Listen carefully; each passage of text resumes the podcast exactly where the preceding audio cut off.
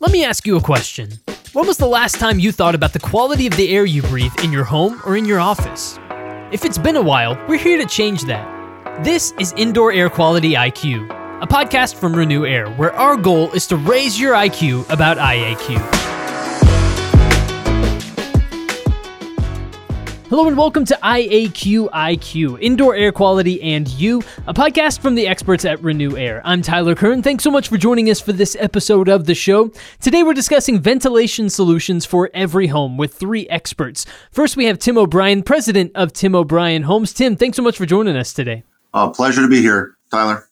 Excellent. We are thrilled to have you as well, uh, Tim, and, and excited to get your insights today. We also have John Soffer. He's the president of Soffer Associates. John, thank you for being here. Hey, glad to be here. Thanks, Tyler. You got it, absolutely. And last but not least, joining us once again is Nick Agopian. He is the vice president of sales and marketing at RenewAire. Nick, great to have you back on the podcast. Thank you, Tyler. Appreciate it. Absolutely. Well, guys, let's dive right in. Tim, from your perspective, what's the purpose behind energy codes, especially as they relate to ventilation and indoor air quality? Well, the, the energy codes have been around for a while and they've gotten a lot more attention over the last couple of decades. Uh, but really, what they're intended to do is reduce uh, the the consumption in in home construction, new homes and existing homes as well, especially if you're renovating or, or remodeling uh, but really reduce the the loads on the utility companies and obviously on the pocketbooks of the consumer as well. And those have been some of the great benefits that have come out of energy codes.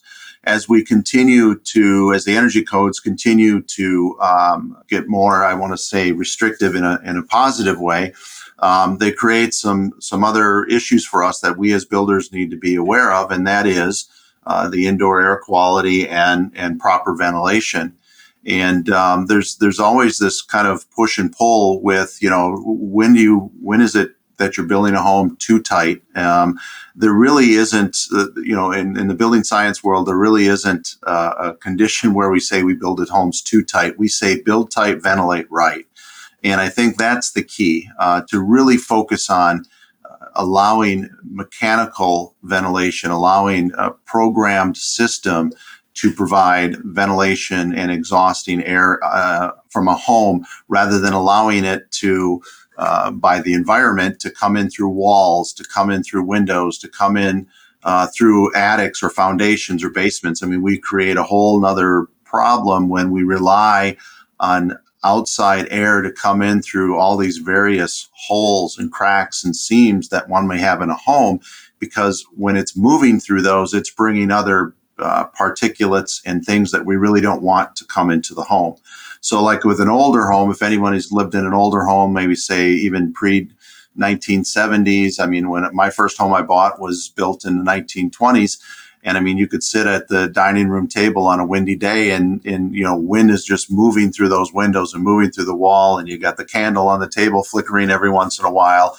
The concept there is that we've got, we've got no problem with indoor air quality, except for the fact that we've got all of this air that's coming in through found uh, through the insulation system through the walls again and we want to control that through mechanical ventilation and we've seen significant benefits by using products like Tyvek to provide this, this wind wrap around the outside of our homes, really focusing on air sealant. Air sealant is the biggest contribution towards minimizing that air infiltration into the home.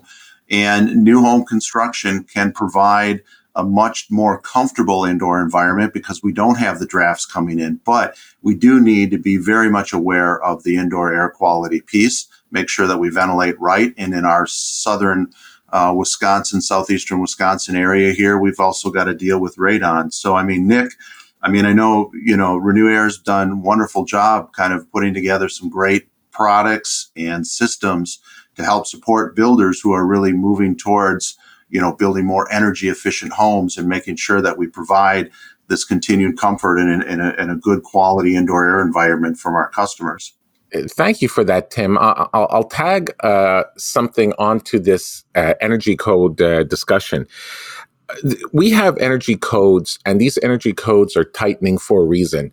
And people think it's because of power plants, and and actually, power plants are not the problem. We can build a power plant fairly easily, whether it's coal or hydro or wind or nuclear, whatever the case may be.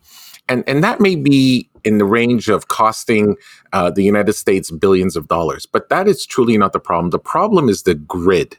The grid is where the problem lies. Where if, if power plants are going to cost us billions of dollars, the grid and changing the grid and updating the grid is going to cost us trillions of dollars. So using energy correctly to what Tim is alluding to is, is, is paramount. So we don't want to waste energy by having these these leaky homes, and you have to what Tim called uncontrolled ventilation coming in, uh, because uncontrolled ventilation ultimately is bringing in in middle of winter very very cold air in the middle of summer very hot and humid air. So we build it tight to what tim was saying and we ventilate it right. But this uncontrolled ventilation back to whatever it was the 60s 70s 80s and 90s actually helped us we had codes in place that said we need to bring in whatever the number is for for ventilation purposes. But what we didn't realize is that the uncontrolled ventilation or those those drafts that were coming in were actually ventilating the space. And that was increased ventilation. So now these codes where we're building it tight and ventilating it right becomes very critical because what we had as uncontrolled ventilation lowered the IAQ problems uh, that were generated inside. We used to think that it was products of construction, but now clearly it's all about the activity that we have inside the homes. And the activity inside the homes generates gaseous problems, generates particulate problems, generates humidity problems, and all of that together is extrapolated even further. And now, today, with the times that we're in, and we'll call it the SARS or the COVID 19 times, we realize that we have uncontrolled situations that can penetrate by people walking in or out or people themselves being the issue. And we have to look at ventilation not only because we want better indoor air quality or the fact that we want better health, but because of safety purposes. So at the end of the day, we've solved one problem, which was a very important problem to solve, and that's energy. And we may have opened up another problem, but luckily, to what Tim was saying, that problem is easy to resolve. And that problem can be resolved through balanced ventilation. When we take a look at the codes in Europe, in the Middle East, and even our friends up north in Canada, energy recovery ventilation using balanced strategies is law. It's by code. And whether you're a, a small little one bedroom, 400 square foot condo, or whether you're an hospital or an office building or a convention center, you require balanced ventilation, meaning you take one cubic foot of air that's contaminated with whatever it may be the gases, the particulates, the viruses, throw it out and bring one cubic foot of clean, virus free, fresh outdoor air and bring it in. And then at that point, we're able to dilute the contaminants within the space and, and then offer the indoor air quality that's needed for improved cognitive function, health, uh, better sleep, better productivity the next day after we sleep, and so on and so forth. Um, and and there are other reasons why we use ventilation. I think Tim, you use ventilation for other purposes besides just the general occupied space where people are at. Is that not correct? Yeah, we do. We uh, we ventilate uh, with the we use an ERV, the RenewAire ERV, of course, uh, bathroom exhaust fans and such, but uh, we also have to take a look at um, again in our in our area here is the radon. So we also put in a, a standard active radon system into every one of our homes to again mitigate those contaminants, those uh, things that come into the home that we we do not desire to have into the home, especially as we build homes so much more tighter today. Uh, we don't have that uncontrolled uh, air infiltration into the home. So we have to control some methodology, use some methodology to make sure that we get the exhausted air out. And if we can just bypass the uh, things like radon in the home, uh, take that directly out without ever even entering the space, definitely much more preferred. So let me I- introduce an example, if, if, you don't mind, and it, might sound um, slightly self-serving, but uh, so I, I live in Dallas, Texas. I live in a home that was built in the early '50s, and it doesn't often get terribly cold here, except for a couple weeks ago in Dallas, we experienced temperatures in and around, you know, zero degrees and that sort of thing. And I found that even though I would have the heater running in certain spots of the home, I would feel warm, where you could feel that, that warm air. But in other parts of the home, it was absolutely freezing. So is that a ventilation and um, a, a, a, an envelope issue that I'm experiencing in in an older home, kind of like what you're discussing, Tim? Yeah, I, I would, I, without knowing, you know, exactly your your home, your construction methodology, and the methods that were used. But I would say, Tyler, that that certainly sounds like it. Um, you know, the, if you build the home right and you really focus on controlling that uh, air infiltration into the home, seal it up tight, and then you do what we call a, a, manual J calculation, which is a calculation that makes sure that the air that's uh, distributed to each room in the home is proper amount uh, for the condition or the orientation that the home may have number of windows in that particular room, uh, its orientation to north, south, east, west, to make sure that understanding each room may have different load demands. When you look at it just as a, a one giant shell of a home, uh, you don't take into consideration the individual room requirements. So, yeah, Tyler, what it sounds like happened with your particular situation is a situation that may not have given design criteria or metrics to uh, the specific room orientation on your home, the volume that's there, how much sun it gets or lack of sun, that would probably be a condition that is a combination of the HVAC system design and uh, uncontrolled ventilation. You know, I'd like to add something to that. Uh, which is really um, an interesting piece of research that I uh, that I read. By building it tight uh, to what Tim is alluding to, and and using a proper HVAC system to, to, to, offer the type of environment that's needed that once again is controlled and, the, and, and that word is paramount controlled. The research showed that when you have these drafts and you have improper control of temperature if the temperature or or yeah the temperature around your toes is three degrees different than the temperature around your nose then your body is experiencing a conflict and your brain is trying to rationalize that and understand that, which diverts your cognitive thinking into to something where you're losing concentration. So the environment that you have inside your home, it will determine the level of comfort when you're either just sitting or eating or walking or playing with your kids and so on and so forth. So controlling your environment is is above the the safety and the health but also comfort and how perceive the environment that you're in. Yeah, that's that's so important. Nick is not just the uh, the energy efficiency side of it, but it's really you got to look at the comfort. You can you can really have an energy efficient home that's uncomfortable. That's a great point, and, I think an interesting one to, to bring up for sure. And so I've let John uh, sit on the sidelines for far too long for this podcast. So let me bring John back into the conversation and just ask, you know, I think if I think a lot of people are probably in the same boat that I am, where you've been spending more time inside over the last year than than maybe any other year uh, in in our lives, right? So, can we compare different ventilation methodologies for the homesteading? Can, uh, just compare and contrast those different methodologies for us. Yeah, great. Thanks, Tyler. Um, yeah, there, there, are multiple ways, or, are a few different ways in which people and builders try to and want to ventilate a home. You know, we, we're all familiar with our bath fans, right? And all homes have bath fans. Sometimes I make a little comment about that. It, it's that thing in the ceiling in the bathroom that makes a lot of noise, but it really doesn't move a lot of air. Mm. And or, or, I should say, many times it doesn't move a lot of air. That that type of system is what we would call an exhaust only system, or an exhaust only would be a bath fan. And typically, what that's doing is that is exactly what I just said. It's exhaust, meaning we are trying to get rid of some air from the space. Maybe we can do an effective job in a bathroom, Maybe we're doing an effective job exhausting over a kitchen range, but we really have no way to control on how much fresh air we're bringing into the space when we're doing an exhaust only or relying on bath fans. So we've been talking about the building performance of these houses and uh, building an extremely efficient, a very tight home. You know, Tim mentioned earlier the the candle and if that flickers when the wind blew. I, I, I use an analogy. The house I grew up in when I was a kid, when the wind blew, the curtain shook, right? Because that house leaked. So when that exhaust fan was exhausting, you had natural ventilation leaking through the home. But that's just not happening in today's construction, and for good reason. Uh, you know, we don't want to have to bring in, you know, you talked about zero degrees in Dallas.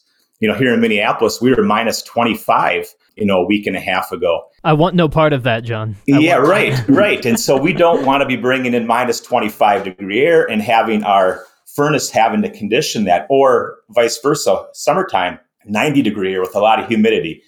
And so that's what an exhaust system does, or bath fans does. It, it relies on one fan exhausting our pollutants to the outside. Nick, Tim, anything you want to say to build on uh, on John's comments there? Yes, I'd like to say something. Um, we we had standards that were developed to what uh, John was alluding to that said install a bath fan, and if you're removing air from the building or the structure, I should say, you're going to have to make it up. And it's it's partly true. You do. If you take one cubic foot of air out of the space, it has to come in somehow or another, or else, you know, it'll implode. Which obviously it would never because a, a building is a lot stronger than an exhaust fan. However, it does come in. And um, John touched on the fact that it comes in from the immediate area of the bathroom, but where the people are living and sleeping and studying and, and doing their activities is outside of the bathroom, at least most of the time. But when you're exhausting only and you're bringing air from the surrounding area of the bathroom, you don't necessarily ventilate where these contaminants are coming in, especially today when we're using a lot more ammonias and chlorines to sanitize the surface areas that we have in our home that just keeps building and building in, let's say, a living room area. Uh, and I know this is going to be very difficult to to visualize, but if you took your finger and you put it very close to your lips without touching your lips, and you were to breathe in through your mouth, so you're sucking the air through your mouth, and you would do that, you would not feel the air over your finger. It would come from all around your lips, but not necessarily feeling the air over your finger. Now, if you change that and blow the air out of your lips, you'll definitely feel the air over your finger. And that's what we call like a push pull type of strategy. And that's what balanced ventilation is all about. And what you do is you supply the air into the areas that you are at, like the living room, the kitchen, the bedrooms, and you allow the air to travel through those spaces into corridors and ultimately into, let's say, bathrooms where you're exhausting from. So at that point, balanced ventilation becomes a lot more effective in controlling the steady state concentration of these contaminants or impurities or whatever they may be that you're trying to lower within your space. And uh, sitting on standards committees that codes adopt, the inclination and the direction of these standards committees, which has been energized because of the COVID situation that we have globally, is to now start writing standards that codes are going to adopt that use balanced ventilation strategies in this push pull effect. You know, I, I agree with you, Nick, on that. I mean, the, the, the exhaust only strategy really just isolates it right to that space, just like you mentioned. Um, you know, we do have a, a code here um, in the state of Wisconsin that requires us to have a makeup air. Uh, and, and so even in a, in a, in an exhaust only type format, that what that makeup air is doing is it's reacting to the pull of the fan and and so it brings in quote unquote fresh air from the outside but it's bringing in air that's not tempered it's it's bringing in air that's not filtered and it's dumping it right into the uh, cold air return of the of the HVAC system and so you know it's important to really look at the house as a kind of a fresh air having a fresh air system which to your point before, um, John and Nick, was the balanced ventilation piece. And as I mentioned before, you know, we're using the Renews ERV, the energy recovery ventilator piece of equipment, and that actually tempers the air going both in and out, so we we don't lose uh, the energy that we've already generated in the home, and we and we don't uh, bring in severe cold air or severe warm air that doesn't get tempered down before it drops into the HVAC system.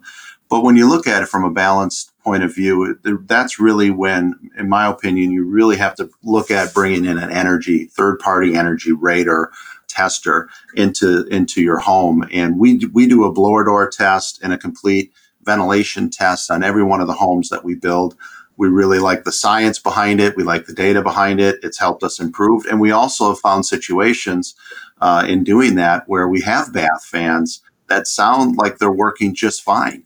Um, you won't even notice that it's not drawing air, but then you take a mechanical a, a hood that measures the volume of air that's being pulled through that fan, and you'll see that this fan that's designed for 100 cubic feet per minute, say, is only pulling 20 cubic feet per minute. And it just so happens that somebody accidentally uh, either uh, stepped on maybe the ventilation uh, exhaust pipe in the attic or maybe on the outside of the home where the where the hood vent is uh, is somehow trapped or blocked shut for whatever reason. There's a multitude of reasons why, you know, a fan like that might not perform. And doing that test on every single bath fan, exhaust fan in the home assures that you've got the proper exhaust and pull that's coming through those fans. But you still have to have that balanced approach.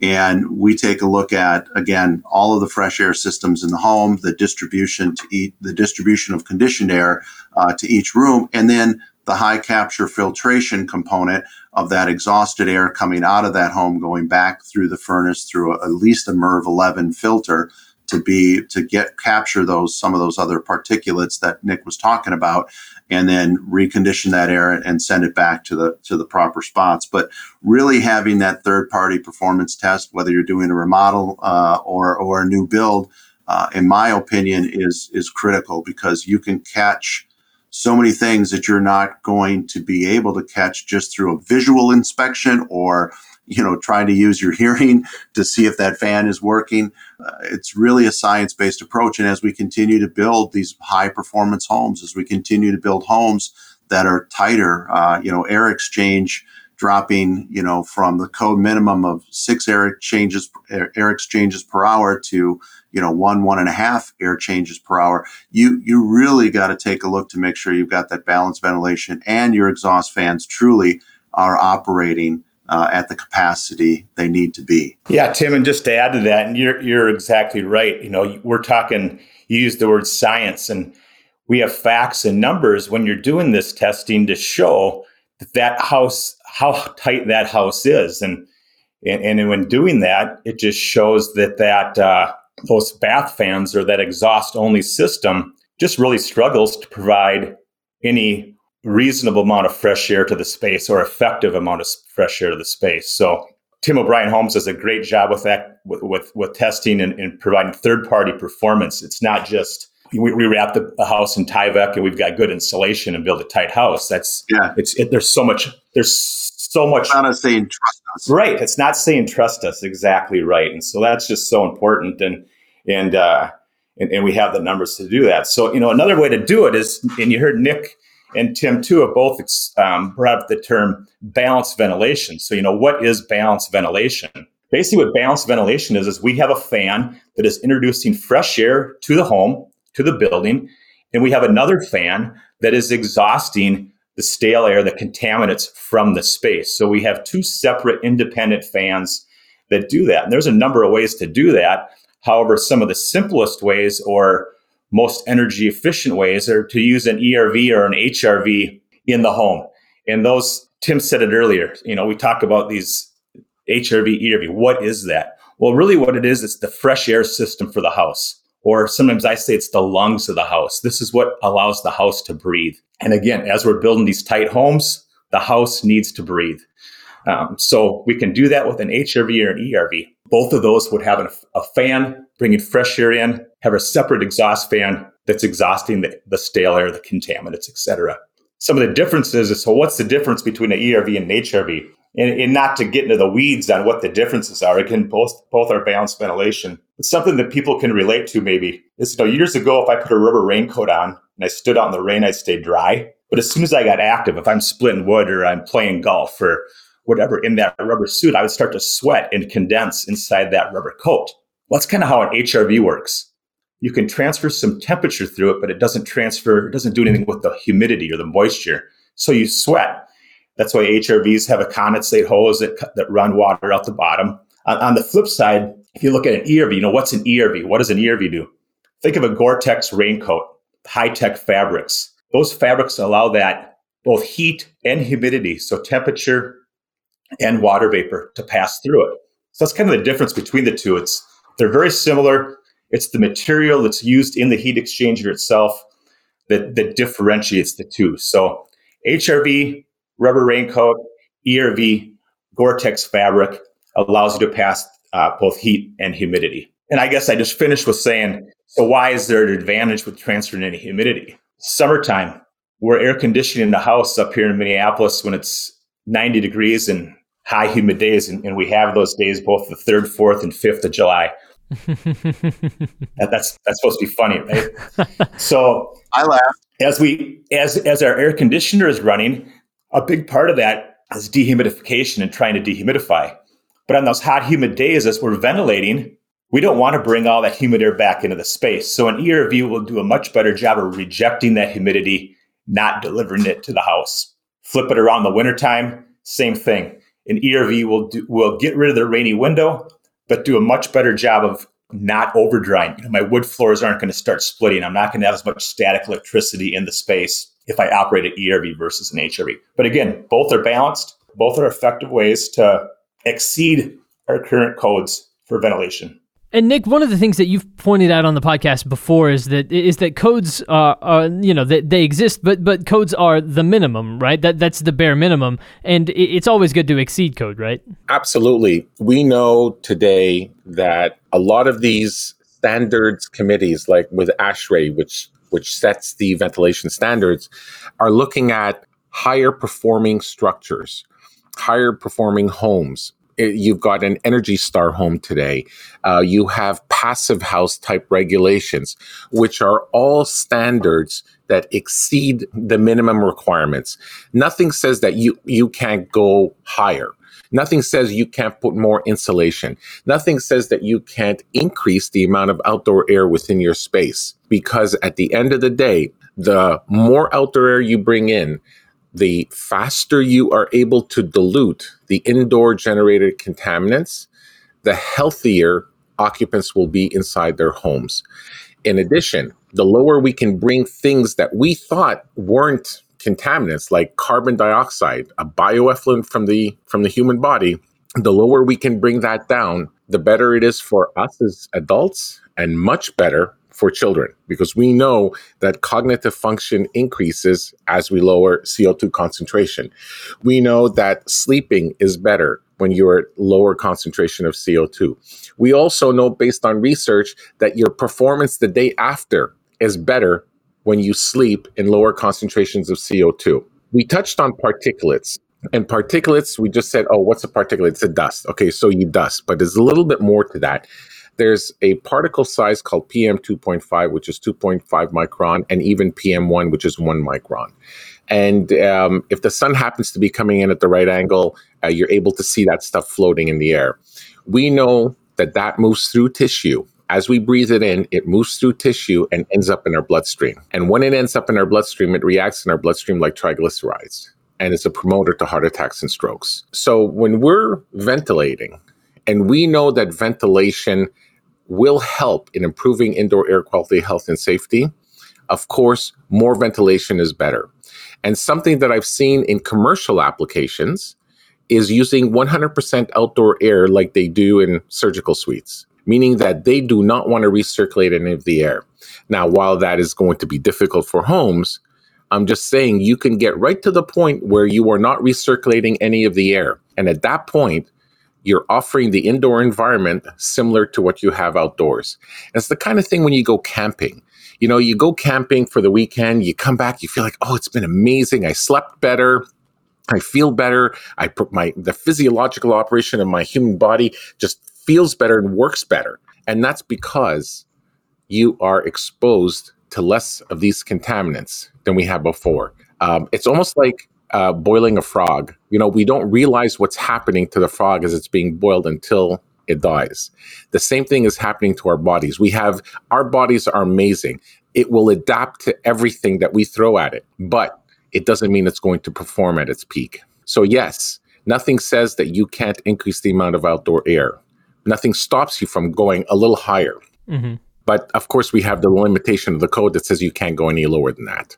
See, I always thought I felt better after camping because I, you know, I could see the stars or something like that. But now I'm actually armed with some some real facts that uh, that it that it really is just being outdoors and, and and you know breathing outdoor air and things like that is is genuinely healthier for people. And I think that that's I think that that's good to know, especially as we look at you know the the indoor air quality of our homes of our buildings. Um, just being armed with that knowledge, I think, makes a big difference. Absolutely. So, Tim, John, and Nick, as we come to the end of our conversation today, uh, it's been a fascinating conversation, and I thank all three of you for, for joining us and for, for sharing your insights. Do we have any final thoughts, any any closing things that you want to make sure that people know uh, or hear from you here on this episode of the podcast? Uh, John, let me kick it to you first. Any any closing thoughts here as we begin to wrap up this episode?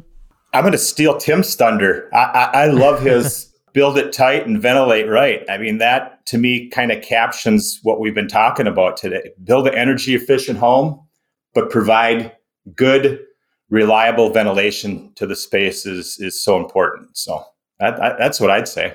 Tim, you want to follow up? Uh, John's going to steal your catchphrase, but uh, but it's a good one. It's a good one.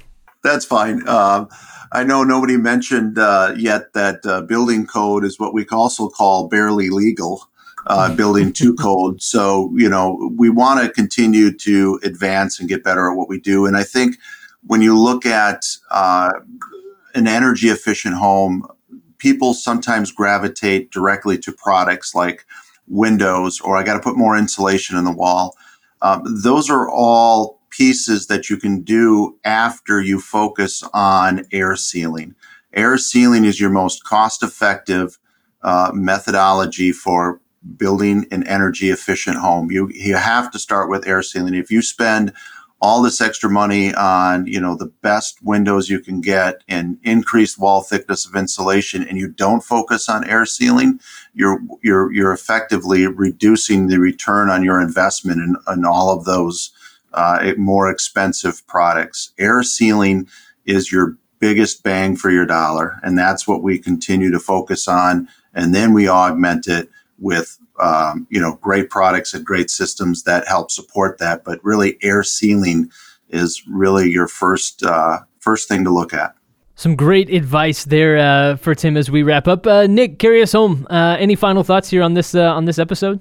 Today, in this COVID world, all cognizant authorities recommend ventilation they say ventilation could be opening doors, opening windows. Of course, we can't do that in Miami in the middle of the summer, and we can't do that in Minneapolis in the middle of winter. So we have to look at controlled ventilation. We know that ventilation is the only sustainable solution to providing optimal indoor air quality. And I would end it by saying the solution to pollution is dilution. But in order to offer that dilution above code, and rationalize it is through energy recovery. If you've brought in that outdoor air and you've heated it in the winter or you've cooled it in the summer, you've spent money and energy.